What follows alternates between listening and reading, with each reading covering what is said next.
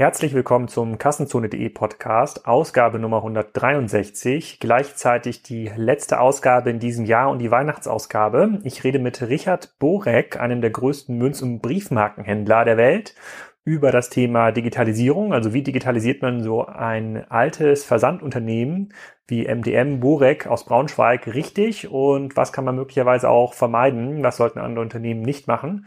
Er wird noch zwei, drei weitere Ausgaben in 2018 Rede und Antwort stehen zu den Digitalisierungsprojekten und Vorhaben, zu den Erfolgen und Misserfolgen. Das wird auf jeden Fall sehr, sehr spannend. Äh, ich begleite ihn da so ein bisschen bei dem Thema und da wird es sicherlich einige coole Erkenntnisse geben. Dadurch, dass das der letzte Podcast ist in diesem Jahr, würde ich gerne die Zeit auch nutzen, um euer Feedback einzusammeln. Also wenn ihr an der iTunes-App sitzt oder kurz Zeit habt, eine e- E-Mail zu schreiben, dann schickt mir gerne eine E-Mail an alex.kassenzone.de mit Wünschen, Fragen und Anregungen, insbesondere mit Anregungen, welche Interviewgäste würdet ihr gerne im Kassenzone.de Podcast hören zum Thema E-Commerce, Handel, Digitalisierung und wie die ganze neue Welt der Plattform äh, eigentlich funktioniert. Das würde mich sehr freuen. Ich habe schon ein paar Gäste in petto, die verrate ich aber noch nicht. Das kommt dann ab Januar. Jetzt erstmal viel Spaß mit Richard.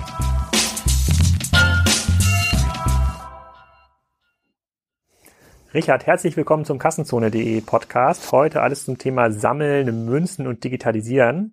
Sag doch mal, wer du bist und was du machst.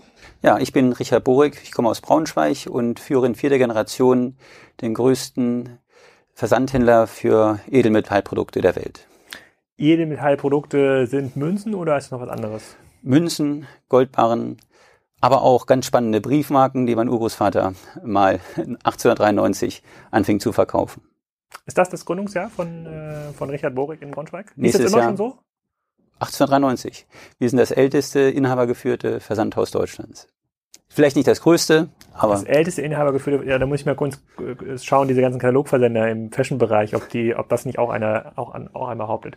Kannst du mir ein bisschen was zu erzählen, wie das Unternehmen denn genau entstanden ist? Also, du hast ja gerade schon gesagt, es ging wahrscheinlich mit Briefmarken los. Also, was sind so ein bisschen die Produktbereiche, in denen ihr irgendwie aktiv war, damit wir später hier im Podcast mal besprechen können, was bedeutet das eigentlich in der digitalen Welt, diese Produktbereiche heute irgendwie online erfolgreich zu handeln? Wie geht das eigentlich und wie geht das nicht? Also, kannst du da ein bisschen die Historie einmal rekapitulieren? Ja, als ich ähm, vor 14, 15 Jahren im Familienunternehmen begann, stellte ich mir auch die Frage, was äh, ist das eigentlich, Briefmarken verkaufen oder Münzen verkaufen? Und am Ende äh, überlegte ich mir, am Ende ist es äh, wie Margarine bei Unilever auch anzubieten. Es ist ein Produkt und man muss es vermarkten. Und genauso wie bei Autos gibt es ähm, Entwicklungszyklen ähm, von Lebenszyklen von Briefmarken und Münzprodukten, die wir selbst entwickeln. Im Schnitt entwickeln wir 1500 Produkte im Jahr selbst. Wir haben einen sehr hohen Eigenmarkenanteil. Wie begann das alles? 1893 wollte mein Opa äh, einen Briefmarkensatz kaufen und um den zu finanzieren, wollte er andere Briefmarken verkaufen und stellte fest, Mensch, da ist eine Nachfrage.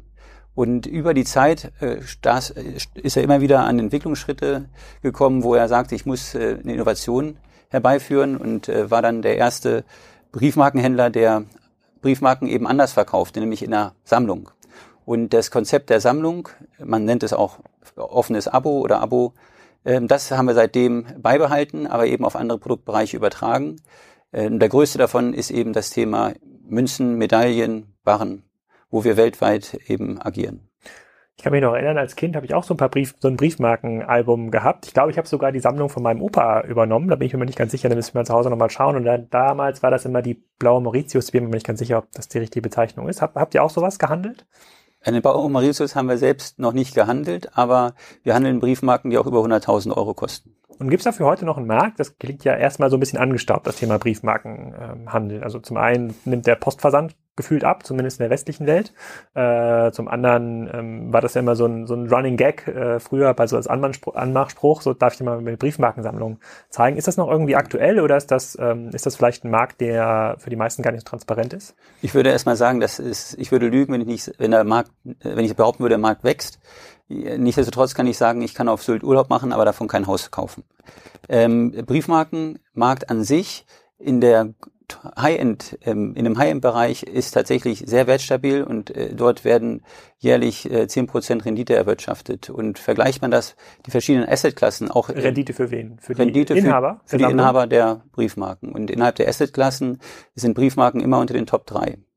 Und ähm, was heißt denn High-End-Bereich bei Briefmarken? Also kann man sich immer noch so vorstellen, dass Leute zur einer Postfiliale gehen und sich dort irgendwie einen aktuellen Zehnerblock äh, kaufen und hoffen, dass der nach 10, 20 Jahren wertvoll geworden ist? Das gibt, das gibt es auch. Ähm, Im Wesentlichen sind es aber eher historischere Briefmarken, ähm, seit äh, im 19. oder 20. Jahrhundert aus den altdeutschen Staaten, aus dem Dritten Reich.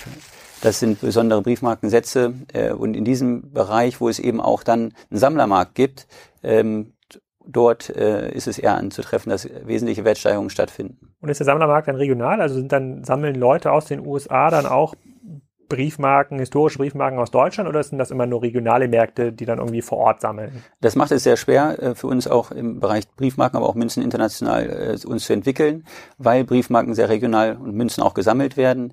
Es interessiert die äh, Engländer nicht so stark, was die Deutschen hier in den 60er Jahren gemacht haben und vice versa. Von daher gibt es so eine Quote, 20 bis 30 Prozent ist ähm, ein Thema, was international verkauft werden kann und ähm, 60 bis 70 Prozent sind tatsächlich lokale Themen.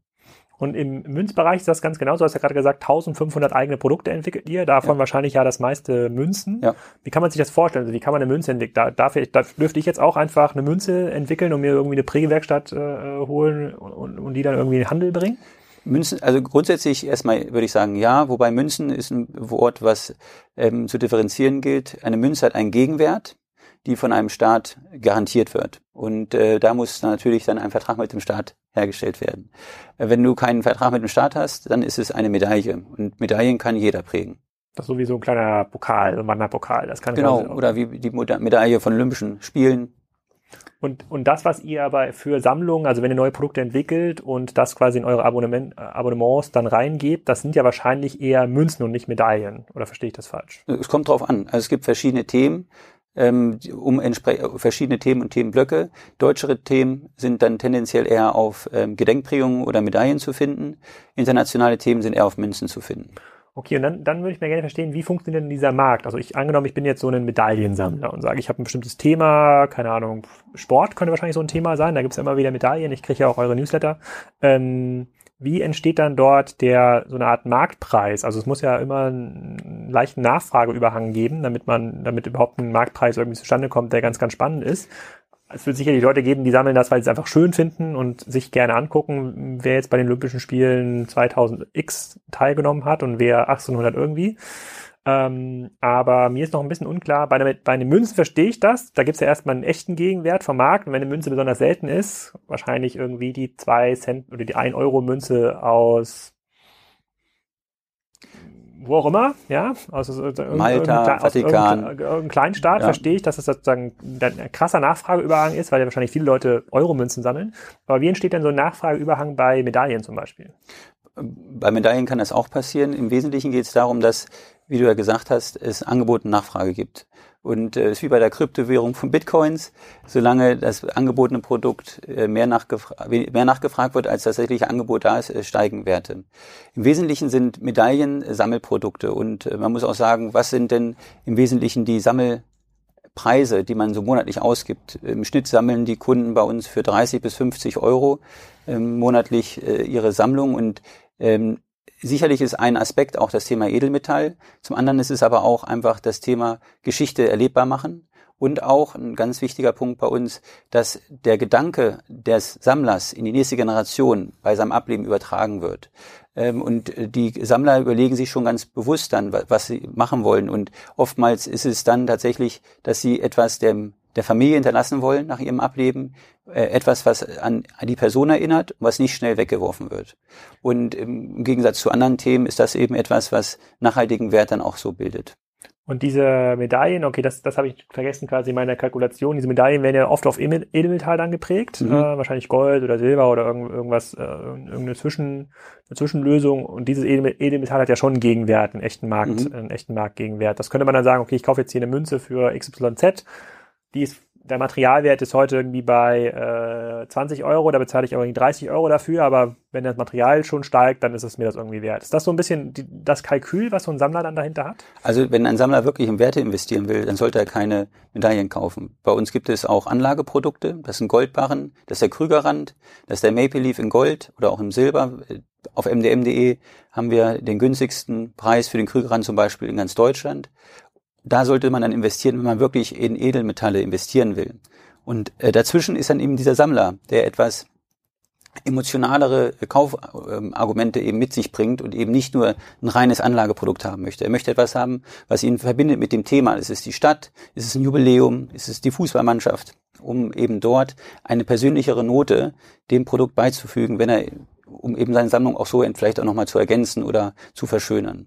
Und von daher ist der äh, konkrete Investmentgedanke nicht der vordergründige Kaufanreiz eines Sammlers.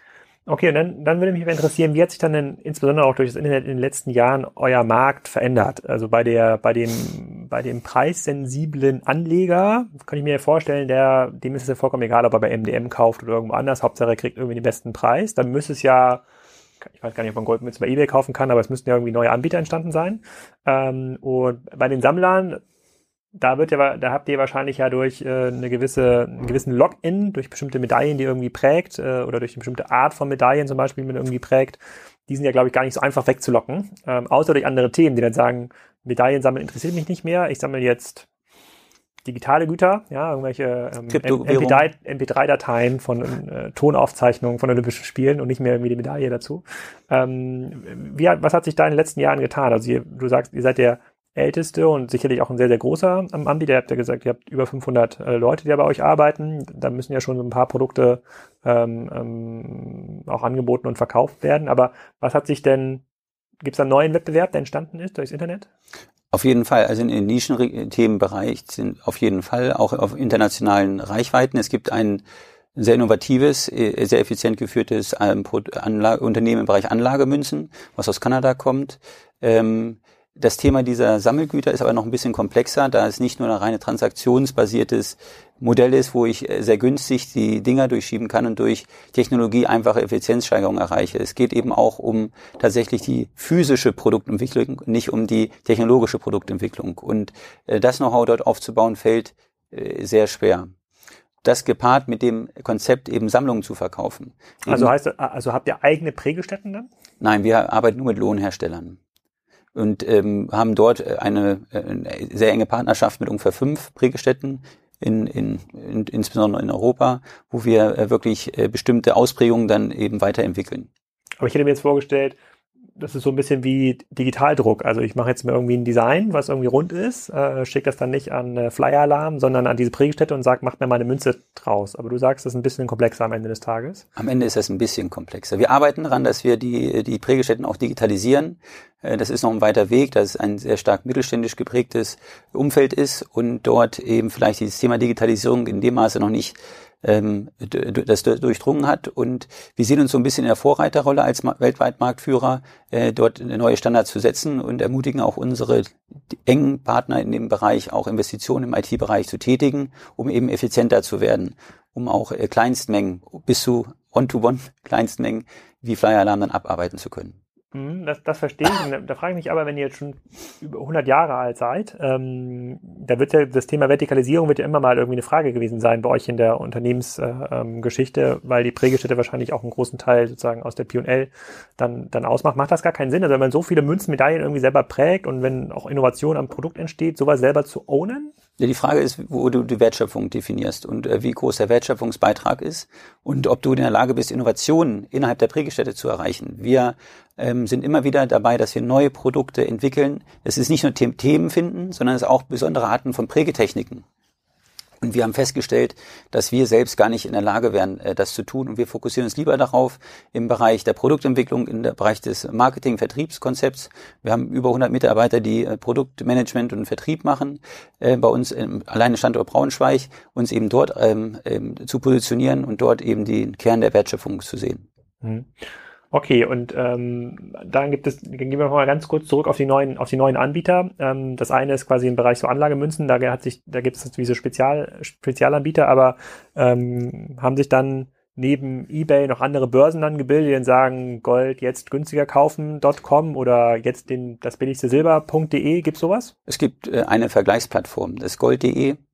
Dort sind die also es ist sehr transparent dann, dass, wo die Anbieter eben verglichen werden, eine Vergleichsplattform wie die Ideale oder so. Also eine Preissuchmaschine genau. Produktsuchmaschine für, genau. für, solche, genau. für solche Edelmetalle. Das gibt es schon. Ansonsten muss man echt sagen, es ist ein Nischenmarkt.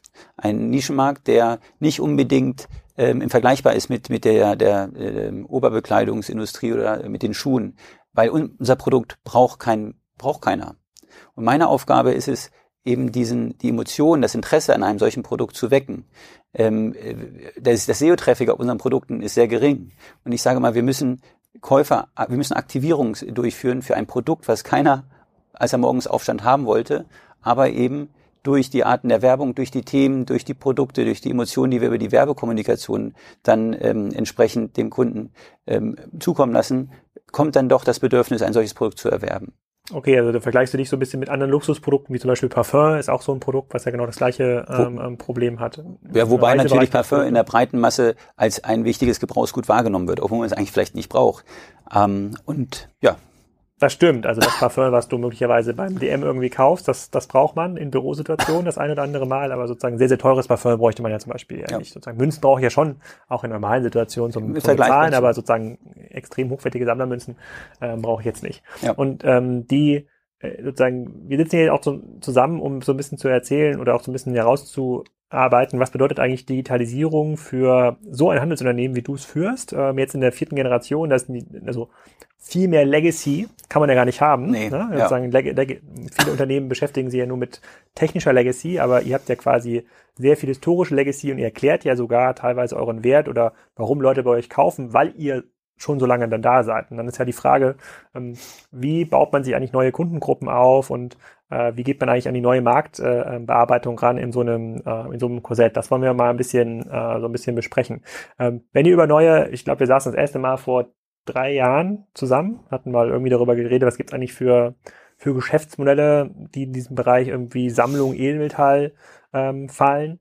Ähm, lässt sich, lassen sich dann quasi neue Geschäftsmodelle in so einem, in so einem Korsett, in so einer Organisation, äh, wie du sie übernommen hast, ein, so einfach aufbauen oder kann man da immer nur ähnliche Produkte entwickeln, wie man im letzten Jahr auch schon entwickelt hat und dann bewegt man sich total linear weiter und das sind so kleine Verbesserungen. Also wir haben innerhalb es gibt ja verschiedene Möglichkeiten, ähm, äh, um Wachstum zu erzeugen. Ich glaube, wir sind uns alle einig, dass ein Unternehmen wachsen muss, um äh, gesund zu bleiben. Und ähm, wir haben in erster Linie versucht, die bestehenden Produkte zu skalieren und haben das durch ein sehr starkes internationales Geschäft, insbesondere in Asien und China, auch erreicht. Im zweiten Schritt geht es jetzt ja darum, was du gesagt hast, neue digitale Services äh, zu entwickeln, um die Bestandskunden oder auch dann dadurch vielleicht internationale Skalierbarkeit im Bereich der äh, mit neuen Produkten zu erreichen und deutlich viel einfacher. Und ähm, das ist in der Tat nicht so einfach. Und ähm, das innerhalb der bestehenden Organisation das durchzuführen. Und es ist, und wir haben da mehrere, oder ich habe da mehrere Anläufe gebraucht, um zu verstehen, wie es dann vielleicht doch geht. Es ist vor allem auch nicht delegierbar. Ähm, da kann man Glück haben, wenn es dann funktioniert, aber ähm, das Commitment eines äh, von, von vielen hört irgendwann auf. Also die, auch wenn es maximal äh, engagierte Mitarbeiter sind, die wirklich alles geben. Dieses letzte Quäntchen, wenn man das vergleicht mit einem Gründer, der äh, sich sechs Monate gegeben hat und nach sechs Monaten, wenn es nicht schafft, dann wieder in den normalen Job zurückgeht. Das letzte Quäntchen, da mehr rauszuholen, das hat eben ein normaler Mitarbeiter nicht. Das ist auch nicht schlimm, aber das muss man einfach akzeptieren. Und ich glaube, das hilft aber manchmal doch noch eine Idee zur Vollendung zu bringen. Und wir haben in den letzten drei, vier Jahren da viel Erfahrung gesammelt. Man muss aber auch natürlich verstehen, dass nicht jede Idee erfolgreich wird. Also so wie es bei Startups ist, einer aus zehn, würde ich mal behaupten, ist es bestenfalls in Corporate Organizations auch, dass es eine von zehn gute Produkte, Entwicklung, Innovationen existieren. Und das, was ich im Wesentlichen da mitgenommen habe, ist, dass man deswegen zehn Ideen braucht, um eine erfolgreiche zu haben. Und dass man eben die, ähm, ähnlich wie bei äh, Startups, versuchen muss, mit Minimum Viable Products in kleinen Schritten äh, erstmal kostengünstig heranzutesten, zu gucken, auf welches Pferd setze ich denn. Und ähm, Corporates neigen dazu, dann gleich wieder alles perfekt zu machen. du hast jetzt das Glück, ihr seid ja ein großer Mittelständler, Braunschweig, glaube ich, ein Household-Brand, würde ich mal sagen. ähm, und ich, ich, weiß noch, ich kann mich noch erinnern an die Diskussion, die wir da vor zwei, drei Jahren äh, äh, hatten. Da hast du auch schon damals eigentlich nach einem Sparringspartner, eigentlich einem CDO oder so einem Leiter New Business Models, also nicht New Products, ähm, ähm gesucht. Da haben wir sehr lange diskutiert und sehr lange auch so Szenarien ähm, gebastelt. Und heute bist ja du das eigentlich. Ähm, ist das ein, ist das ein Modell auch für andere Unternehmen? Also wenn man sagt, pass mal auf, das eine ist das Ist-Geschäft, das muss weiterentwickelt und optimiert werden. Das kann man aber in Anführungsstrichen managen. Das muss man, da muss man jetzt nicht hyper innovativ für sein sozusagen die unternehmerische Weiterentwicklung in neue Geschäftsmodelle, neue Startups, nennen wir es jetzt mal, neue, neue Businesses, ähm, das ist aber eigentlich die Königsaufgabe des, des, des CEOs. Würdest du sagen, ist das da, ist das ein, A, ist diese Aussage, Aussage überhaupt klar und B, ähm, ist das auch ein Blueprint für andere Unternehmen? Also ich glaube, dass ähm, im Wesentlichen ich mich auf die, die technischen Themen aktuell mehr fokussieren kann, ist, dass ich ein gutes Vertriebsteam habe. Also wenn das da nicht gut laufen würde, müsste man sich ums Kerngeschäft kümmern. Ähm, das ermöglicht mir also jetzt grundsätzlich dem anderen Themen sich zu öffnen. Das zweite ist, denke ich, im Wesentlichen mein großes Glück, dass ich meine Karriere äh, in den ähm, Zeiten der 2000er Jahreswende äh, startete bei einem Unternehmen Conrad Elektronik, was damals eine der First Movers war im Online-Bereich und wo ich eben sehr viel mitnehmen konnte. Was hast du da gemacht bei Konrad? Ich hatte, äh, war zuerst Shopmanager von Konrad.de und hatte dann später den Online-Bereich äh, geführt, bis ich dann feststellte, dass ähm, ähm, da tatsächlich ja zwei Aufgaben im, im Bereich äh, eines Online-Verantwortlichen liegen, nämlich nicht nur das Vertriebsthema, sondern auch das IT-Thema. Und ähm, da war mir dann, da wollte ich einfach noch keine IT machen. und jetzt, äh, sage ich mal, 15 Jahre später, äh, stehe ich jetzt wieder da. Ich bin jetzt sowieso verantwortlich schon für den Bereich E-Com und Online-Marketing und werde außerdem noch den Bereich IT, EDV, das, das Oldschool-Geschäft auch mit äh, kommissarisch führen, bis wir den genannten einen potenziellen CTO gefunden haben, ähm, um eben die Entwicklung und auch den Austausch untereinander anzugleichen, um eben dort ähm, eine Sprache mehr sprechen zu können, um eine, ja, eigentlich um eine neue Softwareinfrastruktur zu bauen, die für die nächsten zehn Jahre dann auch ähm, eine Basis sein kann. Heute arbeiten wir von einer Softwarelandschaft, die eben 20 Jahre alt ist.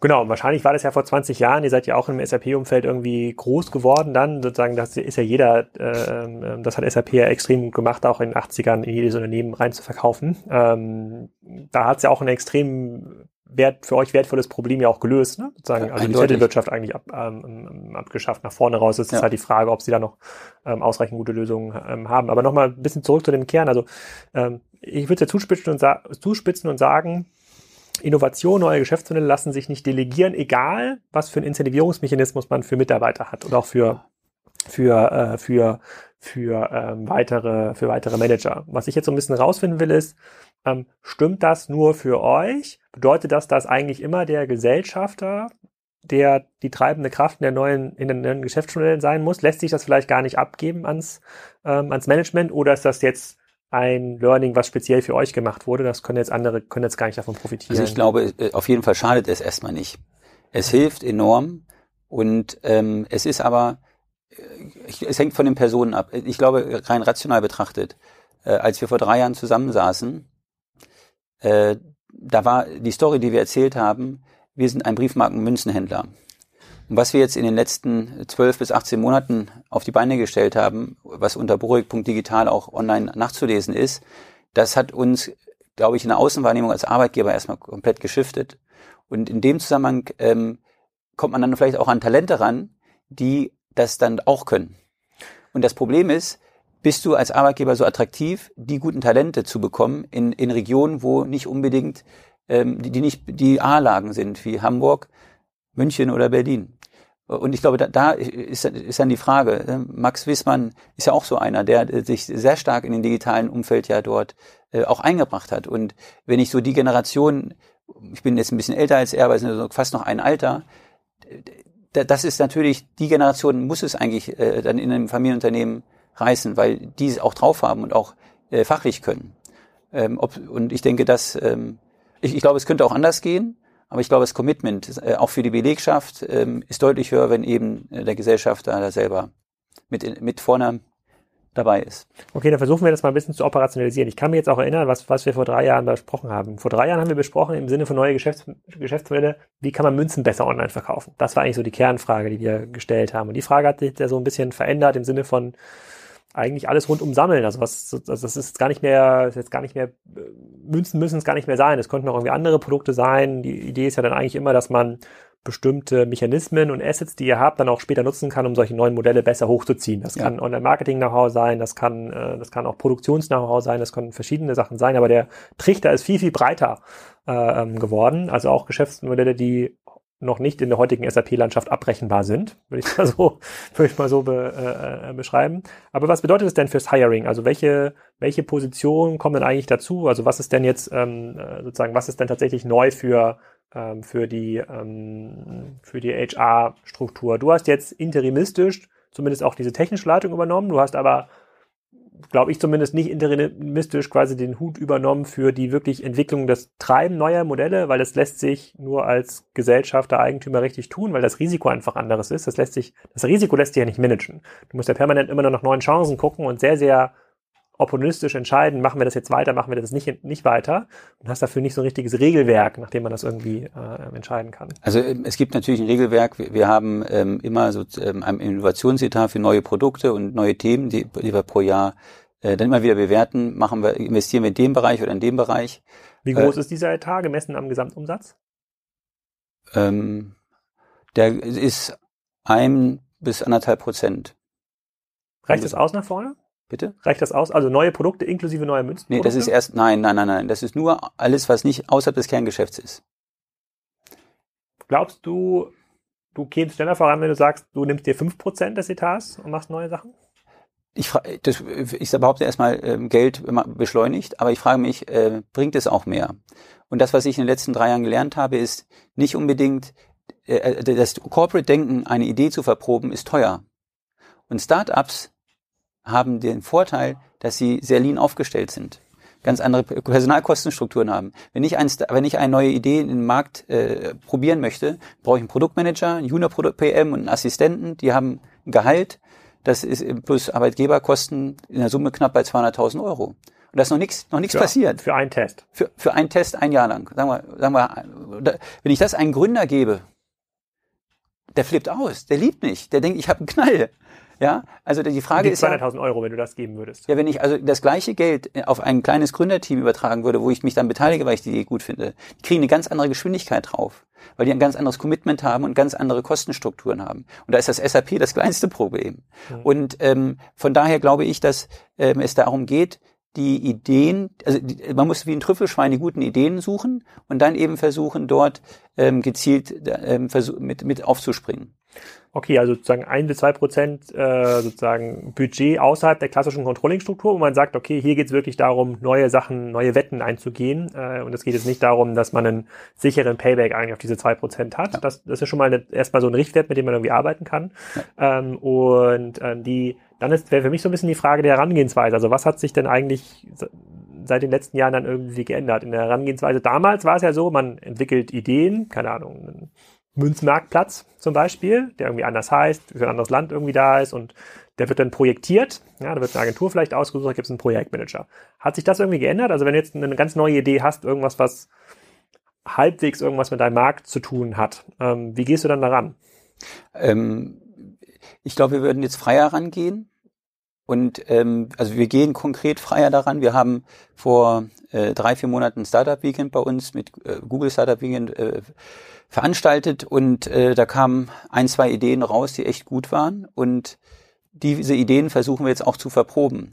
Also wir haben quasi nicht aus Corporate-Sicht eine Idee entwickelt, sondern wir haben versucht, eine, also eine Idee, eine entwickelte Idee, die, die durch die Gruppe dort entwickelt wurde, haben wir gefunden und gesagt, das passt zu unseren Fähigkeiten, die wir haben, nämlich der Verkauf ähm, von äh, Serienprodukten, nenne ich mal, das ist, äh, oder Wiederholungskäufen. Und ähm, und dann eben zu versuchen, dass man in irgendeiner Form das Team auch weiterhin damit ähm, faszinieren kann, daran dran zu bleiben, weil, wie ich ja bereits sagte, dadurch ein deutlich höheres Commitment zu dem Thema da ist. Ähm, ich, es ist wirklich schwierig zu sagen, es gibt einen Footprint. Wir haben, wir versuchen gerade wieder ganz neue Sachen. Ähm, in dem Accelerator, was wir ähm, Ende Januar starten, haben wir fünf externe Startups und wir planen ein bis zwei interne dort auch reinzubringen, die ähm, das ist für Otto nichts Normales, für so einen kleinen Mittelständler schon, voll committed für das Projekt dann eben dort sind. Und jetzt müssen wir aber sagen, okay, dann bin ich ja wieder bei dem Problem der Personalkosten. Und da überlegen wir uns eben durch ähm, mit, mit einem Projektleiter, aber dann eben aus Beispiel Praktikanten, motivierte Freelancer eben dort mit aufzunehmen, um im ersten Schritt eben die Verprobung sehr lean zu machen, um ähm, auch schnell dann zu entscheiden, wenn es nichts wird, dann eben das Projekt auch abzu, abzubrechen. Und ich glaube, in der Vergangenheit gab es dann einen Projektplan, dann Wasserfallmethoden mäßig, und dann wurde der Marktplatz ein Jahr später geliefert ähm, wenn es gut war, pünktlich, aber da war noch kein Traffic auf dem Schuppen. Ja. Und ich denke, das ist der we wesentlichste Punkt, dass man eben den MVP-Ansatz da verfolgt, Minimum Viable Product, um dort eben in kleinen Schritten sich daran zu testen. Das dritte ist, glaube ich, dass wir eine, das ist auch nichts Neues natürlich, aber einen Ideen-Backlog haben von Themen und der immer wieder neu bewertet wird. Und früher war es so, die Idee, die die älteste ist, von oben runter wurden abgearbeitet. Und es finden ja immer wieder neue Bewertungen statt. Und man darf auch seine Meinung ändern, weil man entwickelt sich ja weiter. Die Zeit ist schnelllebig. Das heißt, die Neubewertung von den Projektplänen ist äh, was ganz Wichtiges für uns, äh, wenn ich mir jetzt äh, die letzten drei Jahre betrachte, wo auch die Mitarbeiter immer dachten, hey, aber meine Idee muss umgesetzt werden. Und dass die Mitarbeiter verstehen, das ist nicht schlimm, weil wir haben bessere Ideen gefunden, aber ihr müsst weiter Ideen reinliefern in den, in den Funnel.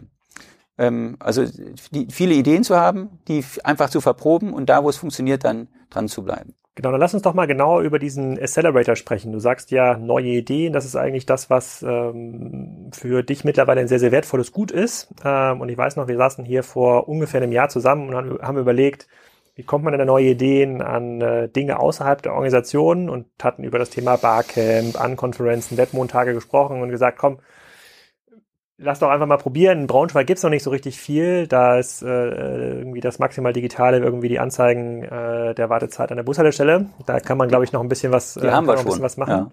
Ja. ähm, kannst du noch ein bisschen erzählen, ähm, wie du da jetzt rangegangen bist, so ein, so ein Accelerator-Programm eigentlich zu starten? Also wen hast du gefragt? Was machst du? Was bietest du an? Äh, incentivierst du das irgendwie monetär? ähm, um, und, und kann man das irgendwie auch in anderen Städten wiederholen? Oder wäre das vielleicht auch was für Borik, digital das auch in Hannover zu machen und in Hamburg und Berlin? Also ich würde erst mal sagen, es kann theoretisch jeder machen. Es ist ähm, aber bedingt ein paar wichtige Faktoren, die man im Umfeld äh, haben muss. Und mit ein bisschen Glück hatte ich ähm, kurze Zeit, bevor wir uns zusammengesetzt hatten, den Lehrstuhlinhaber Professor Asgari der TU Braunschweig für Entrepreneurship kennengelernt und ähm, hatte einfach gesagt, wir machen was zusammen und hatte mich mit ihm ähm, abgestimmt, dass wir ein Silicon Valley Stipendium ausgerufen haben für die beste Masterarbeit, die dann im Silicon Valley ähm, für einen Monat geschrieben werden kann. Und so waren wir im Gespräch, aber so, und ich wusste gar nicht so richtig, was, was, was möglich ist. Ähm, und irgendwie kam Herr Professor Asgar und ich dann auch dazu, miteinander sich auszutauschen, dass wir da irgendwas machen wollen. Ich wusste damals auch gar nicht, dass das ein Accelerator heißt. Ich wollte einfach nur was machen. Und ähm, hatte mich dann auch informiert bei anderen ähm, Anbietern, Founders Foundation in Bielefeld zum Beispiel, die waren sehr hilfreich.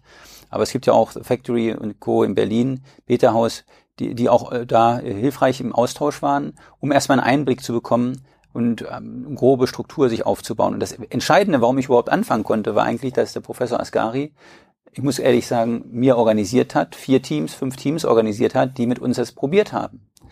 Und äh, für mich war es eben das Unsichere, ob ich einen Trust habe, dass die auch wirklich kommen. Weil was habe ich denn eigentlich als an, was kann ich anbieten? Ich bin Briefmarken Münzenhändler. Also ähm, das, was ich eben gut kann, ist das Thema Vertrieb, ähm, Online-Marketing, Offline-Marketing. Da haben wir, glaube ich, recht große Erfahrung. Auf jeden Fall in der Region Braunschweig. Äh, da sind wir, denke ich, schon mal sehr gut aufgestellt. Äh, und äh, da geht es eben dann darum, diese Vernetzung für die Startups zu erreichen. Und ich hatte mir dann überlegt, war auch mit einigen anderen Gesprächen, viele beteiligen sich an diesen Startups.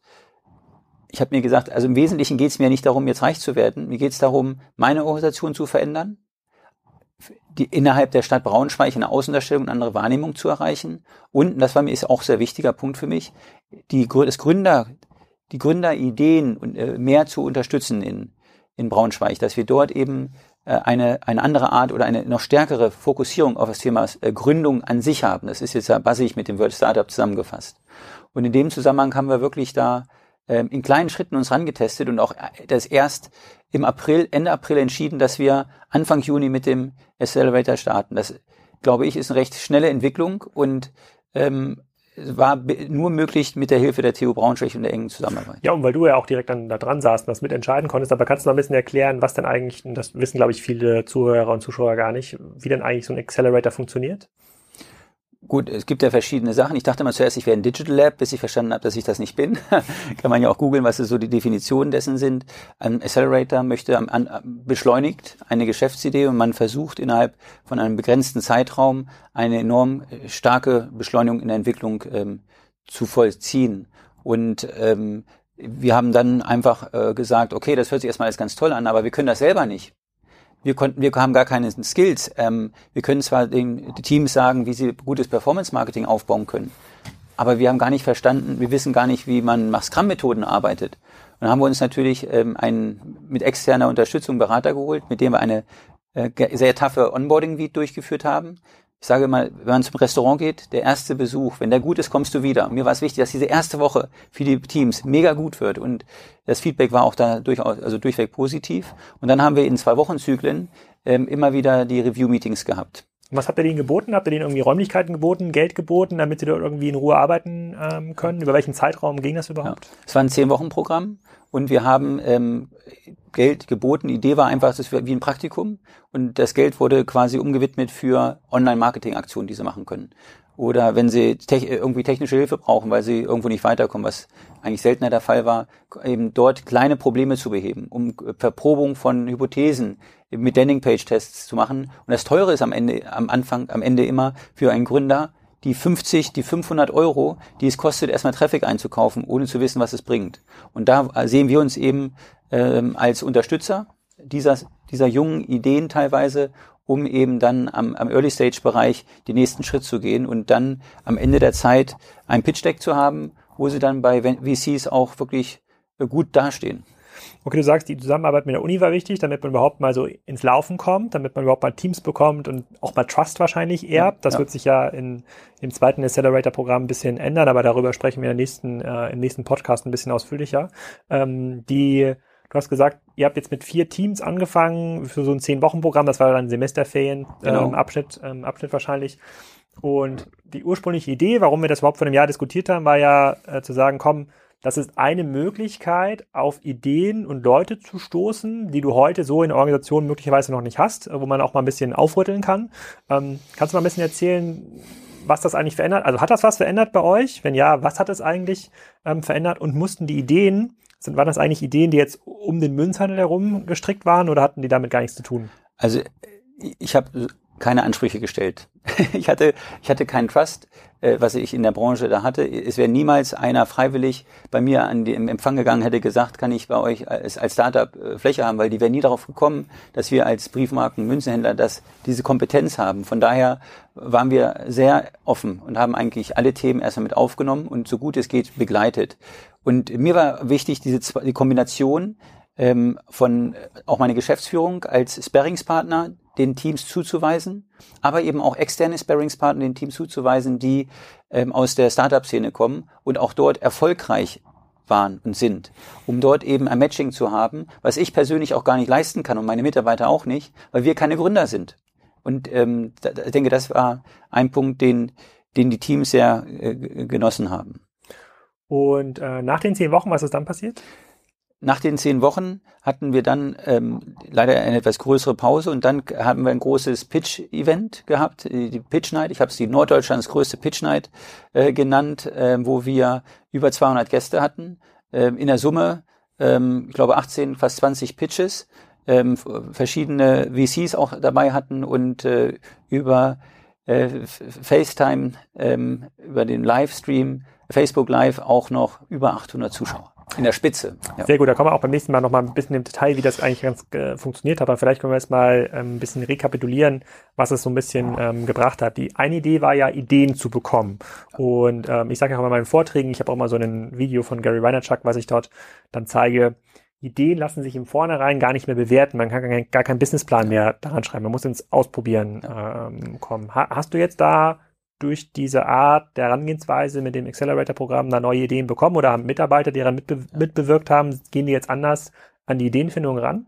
Also ich, im Wesentlichen hatten wir eine Sache gemacht, dass wir hatten auch Vorträge alle zwei Wochen von äh, Personen aus der Branche, um entsprechende Themenblöcke darzustellen. Die waren immer für die Mitarbeiter äh, auch besuchbar und daraus haben sich dann auch, sage ich mal, die eine Koalition der Willigen, wie du es ja gerne nennst, auch abgezeichnet. Ne? Leute, die um 18 bis 22 Uhr da mitdiskutieren, da, da, das sieht man schon das Engagement und, und den Austausch und das Interesse auch damit ab, was abzuziehen. Wir haben selber auch eine eigene Idee mit reingegeben in den Accelerator, aber haben da quasi alles falsch gemacht, was ein Corporate auch falsch machen kann. Ähm, und daraus, ich denke, das Entscheidende ist. Zum Beispiel? Äh, dass wir erstmal ganz klar gesagt haben, was sie machen sollen. ja, und, ähm, und, und, und schon sehr enge Linien aufgezeigt haben, dass es daneben auch noch nicht viele Aufgaben, aber einige Aufgaben im Tagesgeschäft gab, die sie äh, auch noch begleiten mussten und, ähm, und das Team auch nicht wirklich gut war, äh, weil es zwei Vertriebsleute waren, ich keine IT-Skills dazu getan hatte. Also am Ende bin ich, war ich, war, war ist eben alle Fehler, wir können auch eine Stunde drüber reden, können wir gerne ein anderes Mal machen.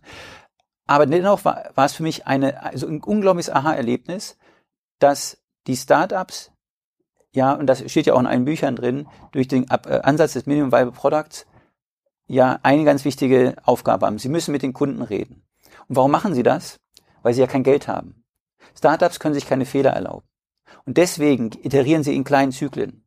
Und deswegen sind sie eher sehr, sehr eng am Kundenaustausch. Sie können sich keine, keine, keine großen, großen Fehler erlauben. Also sie dürfen nicht lange planen sorry, und irgendwas dann. Sie dürfen keine großen Fehler sich erlauben. Weil, und die haben auch deshalb keine langen Planungszyklen, weil dann lange Zeit in Häkchen nichts passiert. Und das habe ich, das hat habe ich vor Augen geführt bekommen, als ich mit den Startups dort ge gearbeitet habe. Und ähm, das setzen wir jetzt auch auf unsere eigenen IT-Projekte um. Äh, mit dem Anspruch eben, die ähm, Batchgrößen der Umsetzung eben deutlich runterzudampfen, um eben und, und auch das Verständnis zu haben und mit, mit Überzeugung, den Leuten das auch zu sagen und dass sie und auch mit Beispielen das zu untermauern, dass es genauso sein soll. Und dass es gut ist, dass man kleine Batches hat. Und dass es natürlich ganz selten auch Projekte gibt, die längere Zyklen haben können. Aber das ist die Ausnahme und nicht die Regel. Und äh, dass ich das mit ähm, mit wirklicher Überzeugungskraft tun kann, das hätte ich nie, ohne das Accelerator-Programm nie machen können. Das hatte quasi eine Lernkurve für dich, es hatte eine Lernkurve für die Organisation, oder zumindest von den Leuten, die dort regelmäßig mitgewirkt haben und auch abends mal diskutiert hatten. Aber ja. hat es denn auch diesen Effekt gebracht, den äh, wir damals diskutiert haben, der gewisse Sichtbarkeit in der Braunschweiger Szene? Also Szene im Sinne von erweitertes Netzwerk, quasi Unternehmernetzwerk, aber vor allem natürlich auch äh, potenzielle Mitarbeiter für neue digitale Themen. Also ich ich glaube, ein Accelerator-Programm ähm, an sich macht das macht eine Firma schon mal interessanter. Ähm, aber die Berichterstattung, da war ich total falsch äh, gelagert, äh, passierte hauptsächlich in der lokalen Braunschweiger Offline-Presse, in der Braunschweiger Zeitung. Und meine Zielgruppe, die Studenten 18 bis 22, konsumieren andere Medien. Hm. Und ähm, ich glaube doch, dass in, in einem, ich sage mal, in den Expertennetzwerken der Universität ähm, Start-up-Themen bezogene Fragestellungen das Thema auf jeden Fall breit gestreut war, aber das ist ja ein Nischenthema. Ja. Äh, und ich erkannte dann, wir haben dann im Anschluss noch ein Startup Weekend gemacht, dass wir das alles ändern müssen. Und die eine Außenwirkung, also diesen Big Bang, den haben wir erreicht durch das Startup Weekend. Äh, da haben wir auch dann wirklich auch eine andere Art des werblichen Auftritts gewählt, andere Art der Kommunikation, äh, dann das, das was, was wir auch gut können, nämlich in den digitalen Medien das zu tun, ja, ähm, ähm, Kampagne im Vorfeld und danach auch nochmal ähm, als Review geschaltet. Und das hat echt nochmal was bewirkt. Und zwar die Kombination aus dem Startup Weekend und der Pitch Night. Und wir haben nämlich durch die enge Zusammenarbeit mit der Hochschule ähm, wo selbst über ähm, zwei drei Wochen immer wieder in Workshops Ideen auch auf Papier entwickelt wurden und echt gute Ideen entwickelt werden. Diese Ideen haben wir die Möglichkeit gegeben, sich zu präsentieren auf einer Pitch Night, um mit Investoren in Gespräch zu kommen.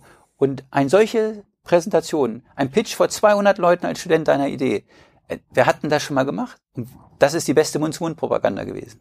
Und seitdem ist äh, das Thema Borik Digital an der TU Braunschweig ein Megathema. Was ist Borik Digital? Ist das euer, euer digitales Vehikel, mit dem ihr dieses Accelerator-Programm organisiert? Oder ist es eure Firmenwebsite? Oder was genau ist das? Ähm, ich, ich, hole mal ganz kurz aus. Ähm, als wir mit dem Accelerator begannen, rief auf einmal dann die Braunschweiger Zeitung an, wollte mit uns reden. Äh, und dann stellte ich fest, ich habe gar keine Firmenwebsite. wir reden nicht so viel über die Firmengruppe an sich. Und dann dachte ich, Mensch, das ist ja peinlich, wenn die Leute dann borik.de eingeben und gucken sich Briefmarken an, da ist ja total Missfit von dem, was wir, ja. worüber wir reden und was wir verkaufen. Das Technologiethema ist das eine und ich stehe zu unseren Kunden 45 plus und die sind toll und das macht Spaß. Aber das Technologiethema war ein anderes. Und da musste ich eine URL schnell besorgen. was Besseres fiel mir nicht ein. Und seitdem aber haben wir das Wort geprägt und ich würde mal sagen, äh, das ist ähm, schon äh, auf dem Weg, die Firmenkultur zu werden oder die Aussage da, wo wir hinwollen. Hat sich das auch in den Bewerberzahlen niedergeschlagen? Also bekommst du jetzt auch Leute, die ihr vorher nicht bekommen hätte? Du hast ja gemeint, Richard Borik, wenn man da in Braunschweig dran denkt, das ist irgendwie dieser sehr, sehr seriöse, angestammte Briefmarken- und Münzhändler. Da bewirbt sich jetzt niemand, der digitale Ambitionen hat, würde ich jetzt mal sagen. Hat sich das geändert? Also habt ihr jetzt quasi dadurch mehr Glaubwürdigkeit erlangt, die sich sofort auch in den Bewerberzahlen oder in der Art der Bewerbung niederschlagen oder ist es noch zu früh? Nee, also hat sich sehr positiv aus, dargestellt. Wir hatten, wir arbeiten sehr viel, insbesondere im Online-Umfeld mit äh, Praktikanten, Werkstudenten und Aushilfen und ähm, wir waren in der Vergangenheit eher in, in dem Bereich der ähm, Sozialpädagogen, die sich bei uns dann gearbeitet haben. Und die Wirtschaftsinformatiker haben sich selten bis nie bei uns beworben. Das hat sich seitdem geändert. Und das heißt, wir, wir, wir sind im Shift da schon deutlich attraktiver geworden, aber auch offene Stellen im IT-Umfeld. Berufs, ähm, wir kriegen immer häufiger ähm, Initiativbewerbung von Studenten, die Wirtschaftsinformatik an der Ostfalia oder an der TU Braunschweig äh, äh, studiert haben. Und das gab es vor einem Jahr nicht. Sehr cool. Das heißt ja, die Ideen, die wir hier vor einem Jahr gemeinsam diskutiert haben, bei denen wir beide nicht wussten, ob das in irgendeiner Form funktioniert, haben auf, haben erstmal funktioniert und gezündet. Unter anderem auch deswegen, weil du daran äh, ähm, ganz, ganz stark mitgewirkt hast und das nicht wegdelegiert hast. Das ist ja, glaube ich, ein wichtiges Learning, was wir hier auch für die Hörer einmal sammeln müssen. Dann müssen wir uns auf jeden Fall in der nächsten Folge, und ich denke, die werden wir so im März, April machen, nochmal sehr konkret anschauen, was ist diese Startup Weekend und Pitch Night eigentlich ähm, ähm, konkret nochmal gehebelt hat. Also was habt ihr auch für Medien genutzt? Äh, was hat da besonders gut funktioniert? Bis dort, äh, bis dahin seid ihr auch schon ein bisschen weiter in dem ähm, zweiten Accelerator-Programm. Ähm, da kannst, wirst du sicherlich auch nochmal ein bisschen was berichten, was dort äh, passiert ist.